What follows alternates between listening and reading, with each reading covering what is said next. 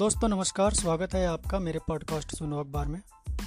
आज का पॉडकास्ट रूस और यूक्रेन युद्ध पर है। रूस द्वारा यूक्रेन पर हमला किए हुए 24 फरवरी 2023 को एक साल पूरा हो चुका है। हार जीत का कोई नतीजा नहीं निकला है। यूक्रेन के जज्बे की तारीफ़ ज़रूर हो रही है। इसलिए अखबार लिखता है कि सैन्य शक्ति में रूस भारी है, पर यूक्रेन की सहन शक्ति से पार नहीं पा रहा है। कहा जा रहा है कि यहाँ सैनिक नहीं, देश लड़ रहा। जीवन में कभी बंदूक न छूने वाले भी बहादुरी की नई इबारत लिख रहे हैं। स्कूल टीचर भी सेना में जा रही हैं। युद्ध के शुरू में जहाँ यूक्रेन की सेना में ढाई लाख सैनिक थे, वहीं युद्ध की घोषणा होते ही यह संख्या 11 लाख पर पहुँच गई। रूसी हमलों से लाखों एकड़ खेत खलिहान बारूद बन गए हैं। उद्योग धंधे ध्वस्त हैं। नाटो, अमेरिका और यू जैसी बड़ी ताकतें पैसा और हथियार भेजने से ज़्यादा कुछ नहीं कर पा रही हैं। लड़ाकू साहस का परिचय देते हुए उत्तरी हिस्से से 6000 वर्ग किलोमीटर ज़मीन यूक्रेन ने रूस से छुड़ा लिया है। युद्ध के असर से महँगाई ने दुनिया भर में सारे रिकॉर्ड तोड़ दिए हैं और भारत पर भी इसका बहुत बुरा असर पड़ रहा है। भारत को फ़ायदा यह हुआ है कि तेल 40 प्रतिशत सस्ता मिल रहा है, जिससे पैंतीस हज़ार करोड़ रुपए बचे हैं, लेकिन खाद सब्सिडी बिल में एक दशमलव एक लाख करोड़ रुपए का नुकसान हुआ है।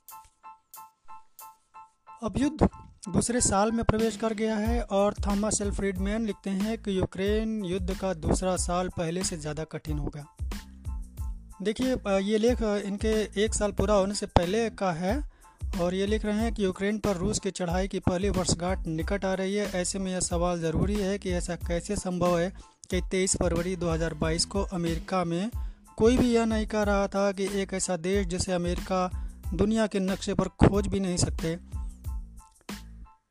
की मदद के लिए उन्हें रूस के साथ अप्रत्यक्ष युद्ध में शामिल होना चाहिए।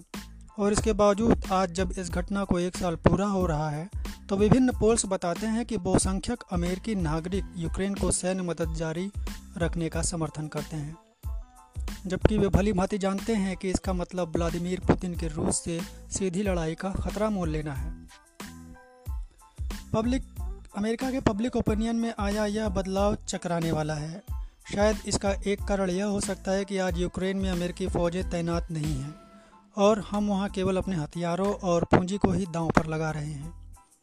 युद्ध की मार तो यूक्रेनी झेल रहे हैं, लेकिन एक और कारण यह भी हो सकता है कि बहुतेरे अमेरिकी जानते हैं कि आज हम जिस दुनिया में रहते हैं, उसमें अमेरिका का हस्तक्षेप मायने रखता है।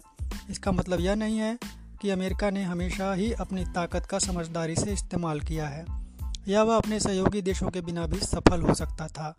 लेकिन 1945 के बाद से ही अमेरिका ने अपने सहयोगियों के साथ मिलकर एक लिबरल विश्व व्यवस्था का सफलतापूर्वक निर्माण किया है, जो आर्थिक और भू राजनीतिक दोनों ही रूपों में अमेरिका के हित में रहा है।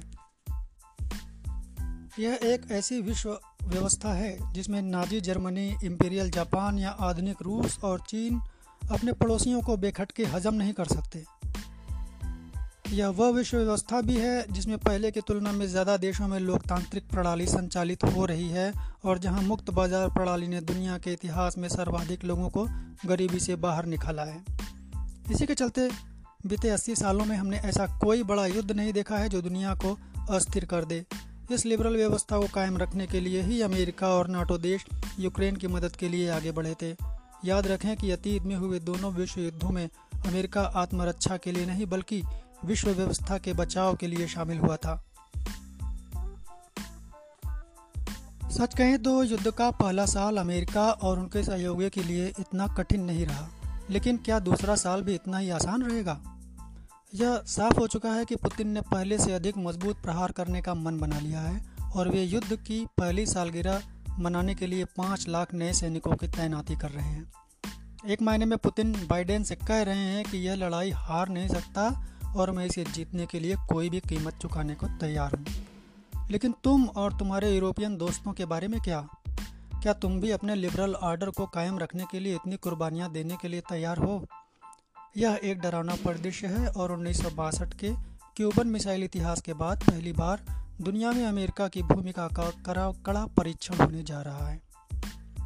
इस चुनौती के ऐतिहासिक संदर्भ में पेश करती ब्रुकिंग इंस्टीट्यूट के इतिहासकार रॉबर्ट कागन की एक महत्वपूर्ण किताब है, the ghost at the feast, America and the collapse of world order 1900 to 1941 इसमें कागन कहते हैं कि पिछली सदी में अलगाववादियों का जो भी रुख रहा हो, पर अधिकांश लोगों का सोचना है कि अमेरिका की ताकत का इस्तेमाल एक उदार दुनिया को आकार देने में होना चाहिए। मैंने कागन से पूछा कि वह यूक्रेन युद्ध को क्यों अमेरिकी विदेश नीति के नैगर्सिक विस्तार के रूप में देख रहे हैं? कागन ने कहा कि उन्नीस सौ उनतालीस में जब अमेरिकी सुरक्षा को कोई खतरा नहीं था, हिटलर ने पोलैंड पर हमला नहीं किया था और फ्रांस के घुटने टेकने की कोई कल्पना भी नहीं कर सकता था, तब रूजवेल्ट ने ज़ोर देकर कहा था कि सिर्फ़ अपना घर बचाने की बात नहीं है। उनकी सभ्यता, सरकार और चर्च या मानवता जिस पर, जिसकी नींव टिकी है, उसे बचाने की तैयारी करो। मौजूदा युद्ध में यूक्रेन का समर्थन करना न सिर्फ़ हमारे रणनीतिक हित में है, बल्कि वह हमारे उदार मूल्यों के लिए भी ज़रूरी है।